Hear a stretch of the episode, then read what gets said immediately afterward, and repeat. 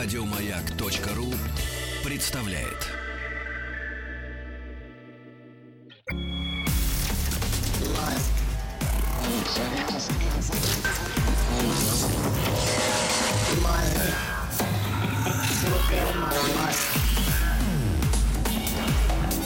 Объект 22. Мозг. Это «Объект-22», здесь Таховский, и ну, погружаемся в некоторые научные э, дела. Сегодня в очень научные дела. Я не раз, мне кажется, говорил о том, что э, в 20 веке, ну, во всяком случае, в 20 веке это стало окончательно понятно. Сейчас вот мы пребываем уже в веке 21, и, и это все понятнее и понятнее даже тем, кто, может быть, не понимал это раньше. Я, и я повторяю тему, э, эту, эту фразу каждый раз, когда вот мы здесь обращаемся к, к этим темам, о том, что если раньше философию называли наукой наук, то в 20 веке наука наукой наук, а, безусловно, стала экономика. Крайне сложная дисциплина, которая все усложняется и усложняется, как мне кажется.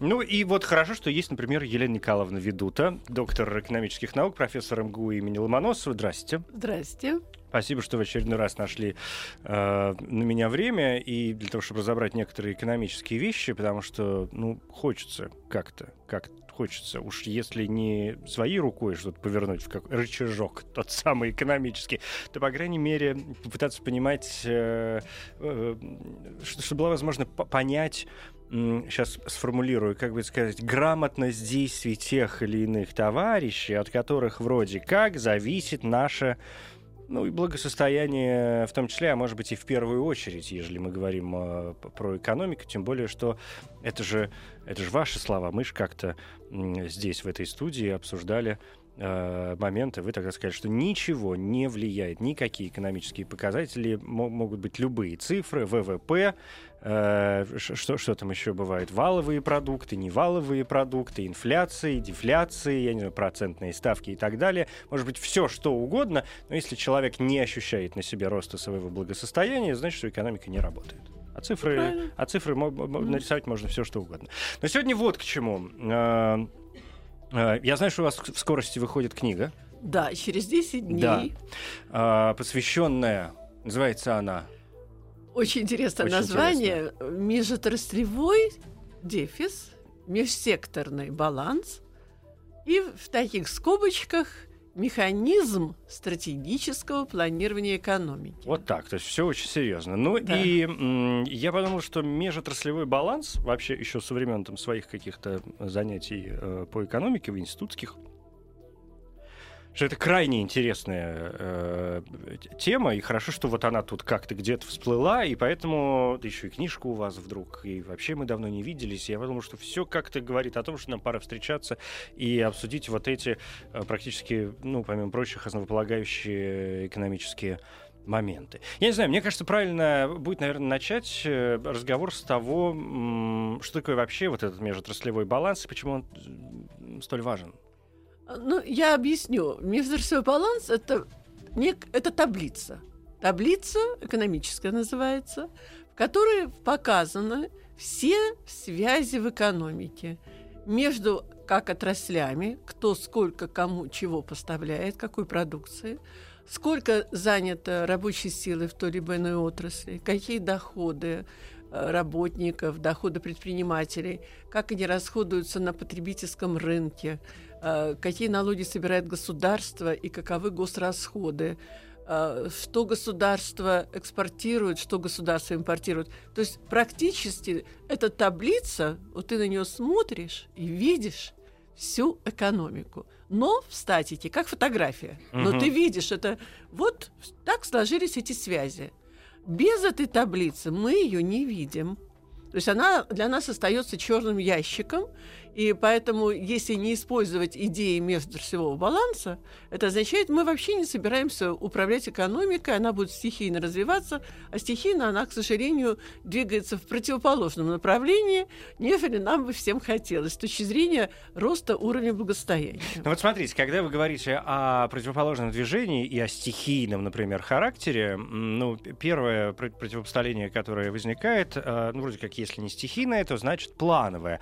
А насколько я понимаю, скажем, плановая экономика и стихийное развитие экономики, хоть и звучит с обывательской точки зрения противоположными методами, являются совершенно разными понятиями, но не противоположными. Они разные, разные понятия, да. Вот сегодня экономика во всем мире организована стихийно, скажем так. То есть она э, во всем мире погружается во все больший хаос, и настолько он становится серьезным, этот хаос, что некоторые очень крупные миллиардеры, олигархи начинают рассуждать о том, что, к сожалению, даже Третья война неизбежна, поскольку одна из самых серьезных причин – представлений даже нет, как выходить из этого глобального кризиса. Столько запустили финансовых спекуляций, настолько опутали со всех сторон реальный сектор экономики, что он не может уже никуда двинуться. И получается, что все должны задохнуться под этой финансовой спекулятивной пирамидой.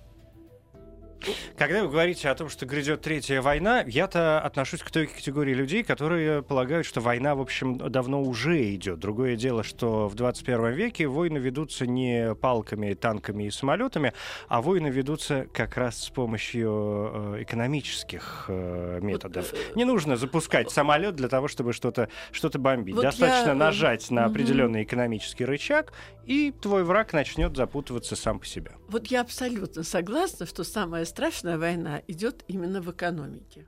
Конечно, очень хорошо, что у нас есть такие оружия, которые позволяют нам сегодня спать спокойно, но мы должны понимать, что если наша экономика не будет развиваться, то наши вооружения устареют, и мы просто через лет 10-15 даже не сможем себя защитить. Наши вы сейчас имеете в виду российские? Российские, угу. я говорю про нас. А то, что война, она в постепенной экспансии, мы же видим, военных действий в мире усиливается. И не дай бог, если это все перейдет к нам. Значит, у нас такая ситуация, что нам пора, пора, пора решать экономические проблемы. Ну, это понятно, но есть старый закон, война это всегда деньги, во-первых. А, во-вторых, я не знаю, я не очень слежу, честно говоря, за э, новостной повесткой и информационной, там, что происходит в мире в этом смысле.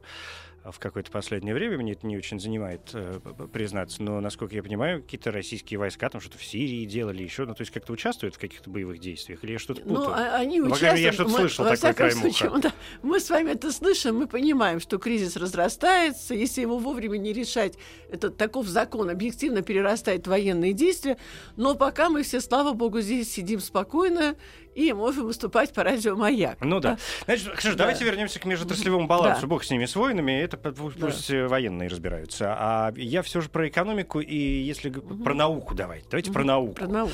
Значит, межотраслевой баланс. А, я правильно помню, что межотраслевой баланс родился, собственно говоря, из э, знаменитой теории э, Василия Леонтьева, да, вот той самой знаменитой теории затрат, метода затраты выпуск, за которую э, Василий Леонтьев, американский, несмотря на имя, э, экономист, ну, с российскими, как сами понимаете, корнями, но тем не менее, родился он в Германии вообще там где-то, э, за которую он, собственно, в 1973 году получил Нобелевскую премию по экономике. Вот э, этот метод, я правильно понимаю? Правильно. Ну, конечно, до Василия Леонтьева были еще ряд очень интересных экономистов, которые внесли свою лепту в то, чтобы Леонтьев смог составить вот эту знаменитую его таблицу межсового баланса. И более того, он же еще автор то есть э, модели затраты выпуск, которая э, позволила ему делать, осуществлять анализ и делать некоторые прогнозы возможных сценариев развития экономики как США, Японии и вообще, в принципе, мировой экономики. Но я бы хотела сказать, что э, до Леонтьева нельзя забывать, что был Франсуа Кене – который составил экономическую таблицу, и почему он составил? Всего лишь навсего показать, что это несправедливо, когда государство лоббирует какие-то приоритеты. Мы же любим сказать, сегодня у нас приоритет, допустим, машиностроение или там еще какая-то отрасль, нефть, например. А в этом случае начинается диспропорциональность, потому что мы, экономика должна работать, как мы сказали, и вы сказали в начале передачи, только на рост уровня благосостояния граждан. И если начинается лоббирование каких-то отраслей промышленности, то ясно, что страдает сельское хозяйство.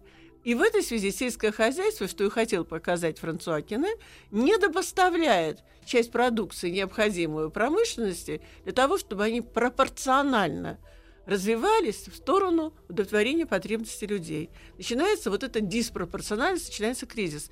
И первый, кто, кстати, обратил внимание на эту диспропорциональность и доказал посредством таблицы, вот на взаимосвязях промышленности и сельского хозяйства был как раз Франсуа Кене.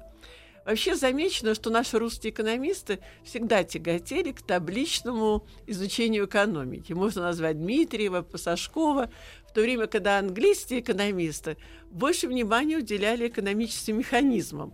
А будущее, как выясняется, не просто таблица межрасовой баланс, а именно динамическая модель межрасового баланса как механизм, который способен так заново упорядочить экономическую информацию, обработать ее для того, чтобы принимать уже эффективные решения с точки зрения выхода из глобального кризиса. Другого пути просто нет. Есть научный путь, а все остальное, особенно когда говорят о приоритетах э, по поддержке отраслей, это уход в глубокий кризис. Зато лоббируем чьи-то интересы. Речь идет, насколько я понимаю, все-таки о э, производстве, да, о правильном распределении затрат методов, я не знаю, эффективности производства, да, в том числе, а, хотя нет, не в том числе, это ценообразование, это отдельный пункт уже, да. Ну, а, а вот, таблица позволяет угу. считать не только связи производителей для выпуска продукта, а одновременно какие затраты они осуществляют на производство продуктов. То есть она позволяет и правильные цены посчитать как прямая двойственная задача линейного программирования. То есть затраты выпуска... Затраты выпуска... Это, я правильно понимаю, что это сколько нам нужно затратить для того, чтобы выпустить да. товар, и, и чтобы это не развалило все на свете? Чтобы, ну, пропорционально да, все чтобы мы все равно в состоянии баланса остались. Да, и самое интересное, вот, когда мы считаем затраты, это фактически мы считаем цены производителя. Угу. там же мы цены рассчитываем. Угу. Ну, смотрите, вы э, вспомнили Кене, да, я до Кене вспомнил Леонтьева, э, то есть, э, если он Нобелевку получил в 73-м, это уже он, по 50 лет назад практически. Кене был э, ну, еще, еще раньше, еще раньше. Век, да. Батюшка ваш знаменитый э, Николай Ведута ну, он приложил к этому руку, извините, да, да. Э, естественным самым образом. Ну, то есть, э, метод и система известны давно. Сегодня 2000, мы с вами вот в данную секунду, если я ничего не путаю, э, пребываем в 2016 году. Ну, казалось бы. Вы знаете, Прошло столько времени. Что? Почему? Вот, Схема не работает? Что не работает? Нет, проблема ведь еще вот в чем, что Василий Леонтьев, он действительно создал таблицу мессерского баланса, построил статическую модель, очень э, такую полезную с точки зрения исследования, а динамическую модель, которая, по сути, показывала, как живет и дышит вообще экономика, имитационную модель, он не сумел создать, и перед ним не было этой задачи вообще, потому что перед ним стояла только аналитическая ну, задача теоретик. прогнозировать угу, сценарий. Угу. Перед Соединенными Штатами тогда не было задачи управления их национальной экономикой. А вот прогнозы Василия Леонтьева их интересовали. Почему в 1939 году по заказу Рузвельта, а до него доверили корпорации, потребовали собирать информацию под составление межотраслевого баланса. Но тут еще ведь проблема какая?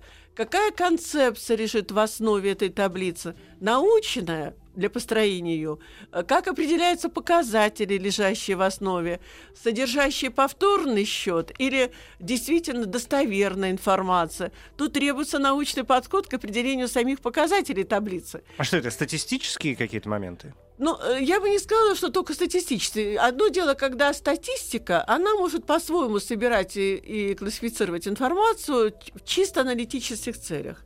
А с точки зрения управления экономикой у нас уже другая задача и другие э, критерии, принципы классификации информации. Угу. То есть э, получается, что если статистики, допустим, собирают информацию в разрезе каких-то чистых отраслей, которые они сами искусственно создают, то с точки зрения управления экономикой мы должны понимать, что чистых отраслей в реалии не существует. Это искусственно созданные в аналитических целях отрасли, которых, на, которыми на самом деле управлять невозможно. А нам надо управлять экономикой. Поэтому возникает вопрос, а как собирать все-таки эту информацию в разрезе существующей структуры управления экономикой? И кроме того, очень возникли сложные проблемы в составлении динамической модели, потому что, опять-таки, попытки составления этой модели даже Василием Леонтьевым и потом нашими советскими экономистами привели к такому множеству вопросов, что они, они просто так и не смогли создать то ядро, которое было необходимо нашему тому старому Госплану, для того, чтобы он смог систематизировать свою работу – перевести ее на принципиально новый уровень технологий с использованием современной вычислительной техники и значительно повысить качество управленческих решений. Газплан остался без этого ядра, и поэтому он так очень где-то нелепо пытался балансировать экономику при огромном количестве различных балансовых расчетов. То есть есть тут такой вопрос интересный. Вычислительная техника и вот процесс планирования, они предполагали как бы сбалансированное совместное развитие. И вот если вы обратите внимание, то финансисты, когда выстраивают вот эту пирамиду финансовую, они все автоматизировали, все там найти. А что касалось нашего Газплана, он не успел внедрить эту технику. А не успел, потому что наука не дала рекомендаций. А какова та самая динамическая модель межрасового баланса, которая позволит э, запустить эту технику? Эта модель должна была имитировать практику. Если эта модель чуждая практике, тогда бесполезно запускать и вычислительную технику. Вот такая Ну, это само собой, потому что теория да, теории, ну, извините, да. экономика — это та вещь, которая э, реально работает в да, жизни. Она, правильно. А у нас еще такой возник, ну, возникла такая проблема, что, к сожалению, наши ученые-теоретики, они оторвались от реалий, и стали заниматься чисто теоретическими моделями, э, придумывать всякие игры с этими моделями, и абсолютно их не интересовала практика. К сожалению, у нас ученых было много, и практически никто не интересовался реальными проблемами в экономике. Сейчас хорошо прозвучало. К сожалению, ученых у нас было много, да, но ну, никто да. не интересовался. Да. То есть это, по сути дела, не ученые, а те некие теоретики, некие сектанты, играющие в свои теоретические угу. игры. И, кстати, и сегодня в стране, э, сколько хотите, очень много таких игроков. О, да. И нормально себя чувствуют, и живут, еще обижаются, когда наезжают на них со стороны правительства или еще кого-то. Mm. Ну, пирога-то меньше остается. Естественно, на кого-то наезжают. И наезжают поэтому, что толку-то никакого нет, рекомендаций практических наука не дает. Я имею в виду гуманитарную науку. Ну, неужели никакая наука не дает Нет, я не э, говорю про естественную э, науку ни в коем случае. Да? Да. Ну, смотрите, к вопросу о, о, об экономике как науке, угу. да, ведь э, э, это та история, которая удивительным образом совмещает в себе и некоторую гуманитарную составляющую, и составляющую, ну, ежели хотите, естественно научную. Я возьму да, очень на себя, интересная, экономика на, интересная. На, на себя смелость, да, вот у, утверждать, не знаю, там, сейчас как вас смотрят на меня физики, угу. и, ну, ну, но тем не менее. Но в чем а, проблема? Если, скажем, какие-то гуманитарные м, дисциплины, в которых существуют, например, а, законы но эти законы столь размыты и столь, наоборот, стремятся к нарушению себя самих, да, если мы говорим там о такой науке, как, например, ну, я не знаю, филология, ведь э, ну, весь смысл, mm-hmm. там, или лингвистика, весь смысл э, этих наук в прослеживании развития языковых систем, да, я не знаю, литературного творчества, то есть это то, что не должно э, консервироваться и стоп, чем сильнее выходят за рамки следующие, я не знаю, творцы, следующие поколения людей, тем интереснее, да, тем лучше развивается наука. С другой стороны, скажем, в таких науках, как физика или химия, есть настолько фундаментальные основания, законы, которые, ну, просто непоколебимы. Есть закон всемирного тяготения. Ну, то есть есть Ньютон. Все. Ну, например. Всё. Понятно, что физики там, может быть, выходят и теоретически, и в каких-то условиях за пределы, э, может быть, я сейчас ну, Идет просто более глубокое да. понимание да, закона Да, да, да. Но, тем не менее, есть внутрь. некий фундамент. В экономике такое ощущение, с одной стороны, ну, вроде как должен быть некий фундамент, за который хочется уцепиться. С другой стороны, э, она, как гуманитарные некоторые дисциплины, стремится к к выбросу вот этой лавинообразной э, массы и попытке оторваться от этого фундамента, когда э, он начинает являться ну, слишком сдерживающей э, субстанцией. И вот здесь возникает проблема. Нет, ну, экономика э, вообще-то является наукой в каком плане? Есть объективные экономические законы. А, что объективный закон? То есть постоянно, постоянно повторяющиеся связи явлений и этот закон подтверждается практикой. В каком смысле? Вот, допустим, закон стоимости, который Маркс э, открыл, о чем он говорит? Что э, у нас есть потребности в продукте. Есть. Причем потребности разные. Нужны разные продукты. А общество в соответствии с нашими потребностями распределяет каким-то образом ресурсы под удовлетворение этих потребностей. И вот тут-то и требуется пропорциональность распределения затрат ресурсов выпуску того продукта, который отвечает нашим потребностям в их про- некой тоже пропорции. И когда производители считают свои затраты, они имеют право считать средние затраты, допустим, на производство продукта, а оценку этим э, затратам даем мы на потребительском рынке. Нас не интересуют затраты производителя. Нас интересует цена и Да, наша заработная плата, можем да, ли мы это себе И в соответствии позволить. с нашими зарплатой Мгм. и нашими предпочтениями и с предложением продуктов устанавливаются цены равновесия. Да. Давайте передохнем минутку и Да. продолжим. А этот закон...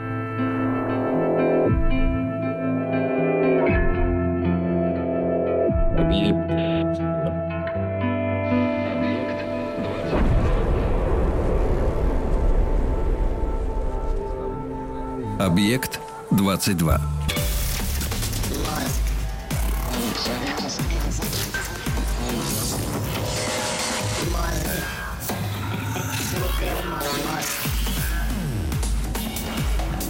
Объект 22. Мозг. Здесь Стаховский и Елена Николаевна Ведута, доктор экономических наук. Межотраслевой баланс нас сегодня как-то крайне э, занимает. Я, знаете, вот о чем подумал, пока мы тут так немножко переводили дыхание, о том, что вот вы говорите о балансе, о балансе, а где, э, и главное, как взять этот баланс, да, если вернуться к э, этому Леонтьевскому принципу, во-первых, да, про затраты выпуск, во-вторых, о э, сбалансированности экономики. Здесь сразу возникает, ну, просто какая-то куча вопросов. Но, э, окей, возьмем Россию. Никому не, от, не, не открою ни я, ни вы сейчас глаза. Все знают, что у нас это бесконечная нефтяная игла. Окей, скажем по-научному. Топливно-энергетический комплекс решает сейчас все задачи. Все остальное у нас где? Правильно. Все уничтожили. Правильно, ответ, ответ, ответ правильный. И вот пошла разбалансировка. Но отсюда, э, отсюда пошли две линеечки. Значит, линеечка первая. Руки растут не из того места, и сколько бы Россия не пыталась сделать автомобили, извините, у Германии это получается лучше. Кто бы что э, не говорил. И самый распоследний патриот, если ему по- по- предложат два автомобиля на выбор, все равно наклеит на э, немецкий автомобиль э, «Спасибо деду за победу» или «Трофейное», но выберет немецкую машину, да, если он, конечно, не полный идиот, э, который работает себе во вред. Э, Второй момент. Либо происходит э, целенаправленное э, смещение людьми, которые находятся, не знаю, во властных э, структурах, специальная намеренная разбалансировка вот этого процесса, потому что тем людям, которые сейчас находятся у кормушки, просто выгодно быть у этой кормушки, их вполне все устраивает, а после нас хоть потоп, как известно. Э, Хороший вопрос. Действительно, когда идет э, разбалансировка, усиливается хаос, богатые, как мы понимаем, богатеют, а бедные продолжают нищать. Это закон экономики. Да, это кризис, идет э, концентрация, централизация капитала. Но очень неприятно для наших богатых то, что концентрация капитала идет в мировом масштабе. И, э, как мы видим, э, разгораются всякие военные действия, очень к нам негативное отношение именно с тем, что кому-то хочется прибрать и нашу собственность, и наши олигархи там совершенно никому не нужны. Поэтому им придется тоже задуматься, а как дальше жить? Ну хорошо, вот еще немножко погуляем. А вокруг мы видим, к нам, к сожалению, э, НАТО очень сильно приблизилось. И ситуация неприятная. А побеждает тот во, во время войны, у кого экономика работает. И если мы посмотрим на нас, то со станкостроением у нас очень большие проблемы. А для того, чтобы начинать развивать станкостроение, я так понимаю, что некоторые предлагают, давайте быстрее запустим инфляцию, окажемся вновь с вами где-то примерно в начале прошлого века, и начиная с военного коммунизма, заново будем создавать то, что мы проходили, например, наш старый умерший уже Госплан. А вот это самое плохое, что можно придумать. Нам надо создавать совершенно новое, новую плановую экономику с учетом того, что есть новые технологии. И чем наша страна была все-таки, я считаю, достойной очень, что опыт планирования у нее был самый большой. Это так. И когда немцы во время войны, Второй мировой войны, перешли тоже на планирование экономики, как мы видим, они не успели так хорошо освоить этот опыт, как, каким он был у нас. И мы доказали, что мы очень быстро могли переориентировать наши заводы, перебросить с запада на восток и организовать все, производство всех видов вооружений. Мы действительно страна, и не забывайте, какие у нас тогда были люди во главе и правительства, которые могли все это организовать. А сегодня, к сожалению, наше правительство так его загнали в угол, не потому что они хотели, их загнали, работают в оперативном режиме. И, кстати, они очень много работают, я им не завидую. Но вся проблема в том, что эта работа, в которой они э, повязаны, она не поможет нам всем выйти из кризиса. Мы все равно будем дальше погружаться.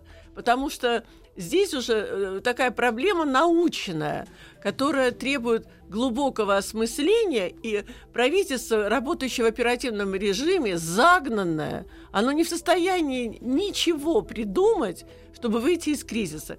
И чем быстрее правительство и советники, кстати, которые у нас там находятся, осознают, что не могут они, честно скажут, мы не понимаем, как выходить из этого кризиса тем быстрее возникнет потребность, что давайте-ка все-таки серьезно разбираться. Для этого требуются практики разных отраслей материального производства, не политики, не э, ведущие там э, фракции в думах представители, а именно организаторы реального сектора экономики разных отраслей и люди науки, не теории, я повторяю, экономической науки, которые ориентированы на обобщение практики для того, чтобы предложить рекомендации по выводу ее из кризиса. И в данном случае могу сразу сказать, что никто не выведет, никто нам не поможет, как только внедрение вот этой динамической модели межотраслевого баланса, которая и сможет, на, во-первых, дать, как бы, э, вот, э, ну, показать, вот, э, как тот самый маячок, uh-huh, uh-huh, uh-huh. какая нам информация нужна, э, как организовать ее получение, начиная от уровня предприятий, как ее обобщать, чтобы не, допустить повторного счета, как ее нужно обработать, чтобы действительно обеспечить пропорциональность э, с тем, что требуется государству для удовлетворения его нужд, гражданам, домашним хозяйствам, какой продукт им нужен, сколько мы на экспорт поставляем.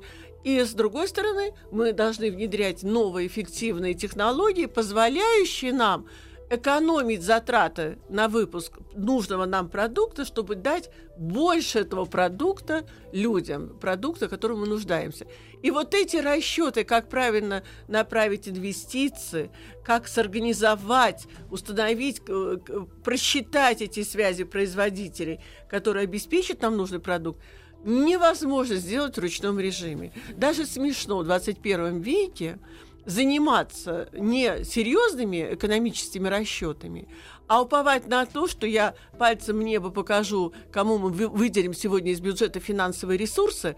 И еще вы знаете, что мне нравится, вот когда говорят, э, мы установим приоритеты государства. Это и есть мягкое государственное регулирование экономики. Нет, это и есть подход «я начальник, ты дурак». А вот то старое планирование, даже то в том плохом виде, в котором оно было, оно предполагало взаимные плановые расчеты, их согласование, и только после этого подписывали договора, план становился директивным. Поэтому те, кто заявляют, что есть вот сегодня такое мягкое, дирижерское, плавное регулирование экономики, нет, это и есть я начальник, ты дурак. А вот то, что было со скрипом шло, но все-таки пытались согласовывать, обратите внимание, не интересы, а расчеты.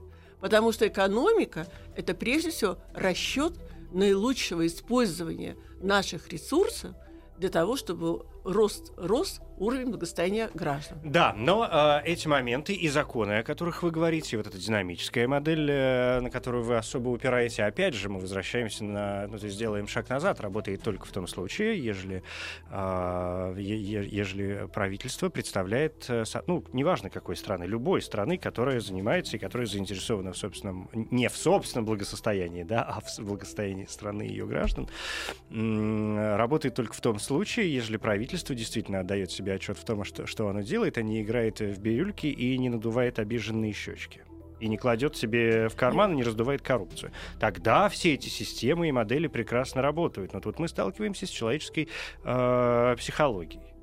Но здесь вы знаете, в чем весь, на самом деле, ужас проблемы? С одной стороны, да, есть то, что вы говорите, ну и не хотим, нам и так хорошо, слава богу, все ходят сыты, тишина. Не нужно нам ничего внедрять. Но ведь потом может быть поздно, потому что и знаний-то, в общем-то, у нас практически не осталось. А геополитический соперник не спит, всем нужны ресурсы, наше богатство. И что же, мы будем вот так, как мы сегодня забалтываем проблемы в экономике и превратились где-то в страну болтунов – накроют нас всех дружно. Ну а почему нет? Людям же нравится. А вы же сами говорите о том, чтобы главное, чтобы росло благосостояние. Но ведь а благосостояние, исходя из той же самой динамической модели, заключается ведь не только в э, оптимальности э, и росте да, ну благосостояния, поболтать. ну и в желании поболтать, в наличии свободного времени, в удовлетворении там потребностей, пирамида масла у нас здесь опять возникает и так далее. Народ-то нравится, народ идет, голосует, все в порядке, что все хорошо, зачем что-то придумывать? Нет, все я, счастливы, я бы так не все сказала. счастливы и богатые. На самом-то деле все очень волнуются за будущее своих детей, боятся, что будет лет через 10-15. Да бросьте, кто волнуется? Покажите мне этого человека. Нет, но, наверное, все-таки волнуются те, кто хоть чуть-чуть задумывается о том, что будет э, через 10 лет. Но мне кажется, на самом-то деле все понимают, что при том, когда уровень реальных доходов снижается постоянно, и никаких нет перспектив, кроме надежды на то, что цены на нефть вырастут. Значит, они у нас и не собираются растить реальные доходы. А топливно-энергетический комплекс — это крайне затратное производство, давайте вспомним. Да, и я более того скажу, уже того, что было такого удовольствия, когда он был у нас, ну, использовал высокие угу. цены, уже не будет никогда. И, следовательно, надо смотреть правде в глаза, что да, мы катимся вниз, и до каких пор будем катиться, и как мы успеем ли создать то, что нам нужно будет, чтобы э, защитить хотя бы то, чем мы располагаем сегодня. Мы будем, не дай бог, чтобы было то, что есть на Украине сегодня, когда там уже пошел процесс, там вообще уже об управлении экономикой никто не думает. Рвут связи производственные с нами спокойно и народу плохо, не топят ничего. Хорошо, нормально, и так можно жить. Я даже, вы знаете, очень плохую новость узнала, что в основном э, как раз люди научного труда, поскольку наука там вообще не нужна, они вынуждены уходить в армию, чтобы им платили хоть какие-то деньги. Вот и все. Это печально. Это, вот я вам сообщаю печальную да, угу. новость. Интеллигенция идет за, опять-таки за копейки воевать. То есть вот такого не дай бог допустить. Значит, нам надо все-таки заранее думать обо всем. И э, получается, что я вот абсолютно с вами согласна, что битва идет только в экономике. Чья конечно, экономика сильнее. И даже как бы мы ни говорили про оборону, но и оборона, ее возможности зависят только от того, как будет развиваться ее материально-техническая база. А вот я так представляю, что в перспективе, конечно, будут созданы какие-то роботы, и для того, чтобы их создать, это очень сложно развивать нужную для них материально-техническую базу. Здесь предстоит рассчитывать и рассчитывать производственные связи между разными предприятиями для того, чтобы те станки, на которых будут производиться роботы, станки, производящие станки для производства роботов, были действительно произведены. Это сложный кибернетический расчет.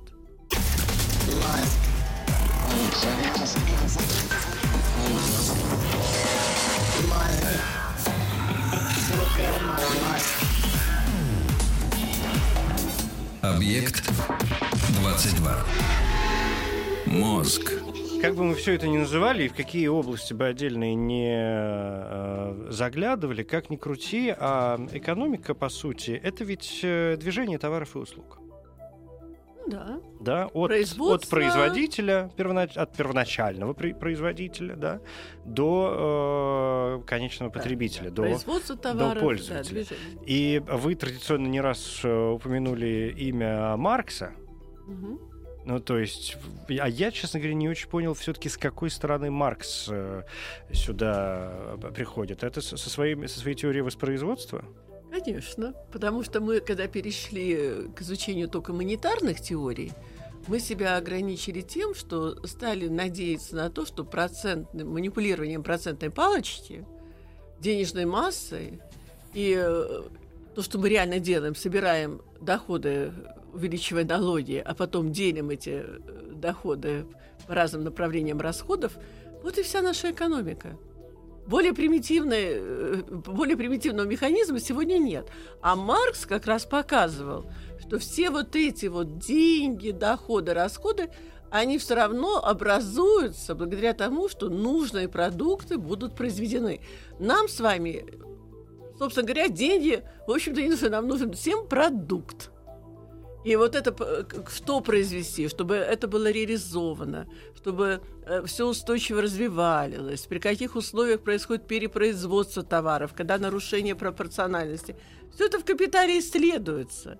И вот как раз динамическая модель межчасового баланса, она имитирует вот эти объективные экономические законы, которые открыл Маркс, и тем самым позволяет создать такие условия, в управлении экономикой, чтобы кризисное развитие больше не повторялось, потому что всякий кризис, да, это обогащение одних, бедность других, и, к сожалению, кризисы ведут к военным действиям, и практика показала, что по мере концентрации капитала возникают монополии, потом Первая мировая война, Вторая еще хуже, и не дай бог при, весь мир подвести к Третьей мировой войне из-за того, что никто не понимает и не хочет понимать, как выйти из глобального экономического кризиса мирным путем. За я да, я все-таки не очень понимаю, но если есть научный подход, вот она экономика, вот она работает, вот они эти модели, да, мы вспомнили сегодня несколько имен, все это развивается уже, бог знает сколько э, лет. Люди Нобелевские премии получают за какие-то эти. Так что, в чем причина-то?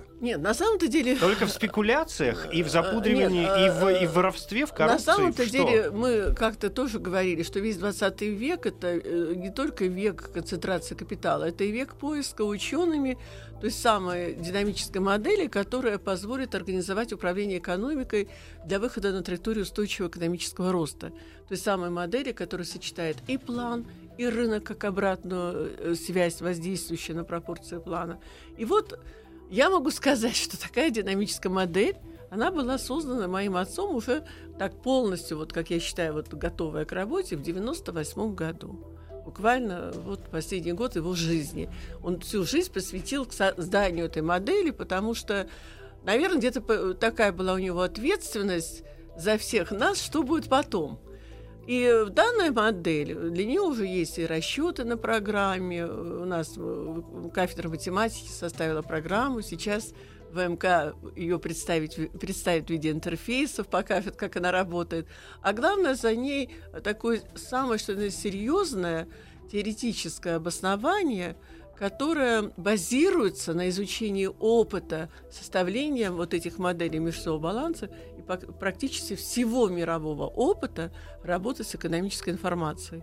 Это касается и работы ООН при составлении национальных счетов, которые составляются безобразно с повторным счетом, и большие сальдирующие остатки, которые потом прячутся в прибыль, лживая во всю информацию. Потом это же проявляется и при работе Газплана, которую мы любим, хвалим. Там те же самые сальдирующие остатки, которые тоже прятали. И МВФ, который составляет платежный ну, баланс. В общем, везде. А Мировой банк, мне его просто жаль. Он организует все информационные потоки в мировой экономике.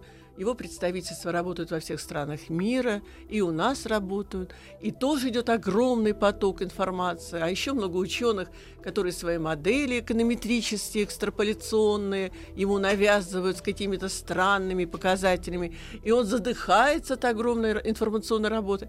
И все это как бы и кризис, и информационный хаос, и, и вообще и возникает вопрос, а как выйти? А еще кто-нибудь может сказать, еще вы стараетесь, если вы все опутаны мировой финансовой системой.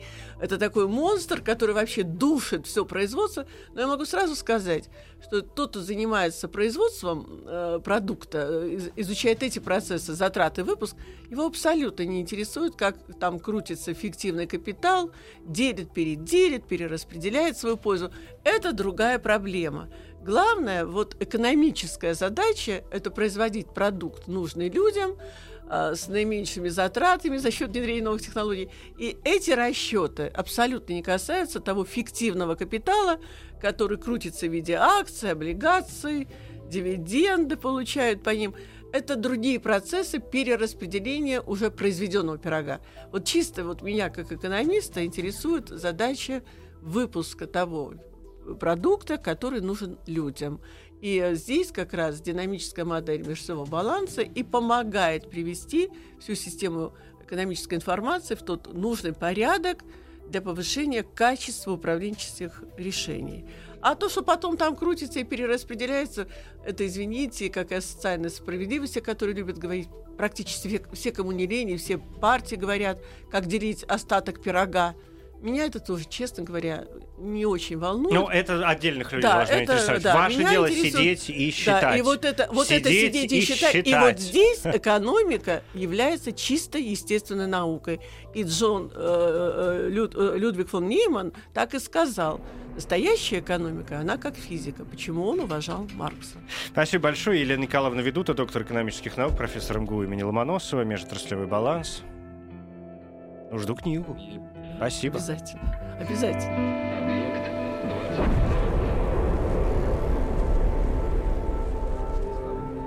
Объект 22.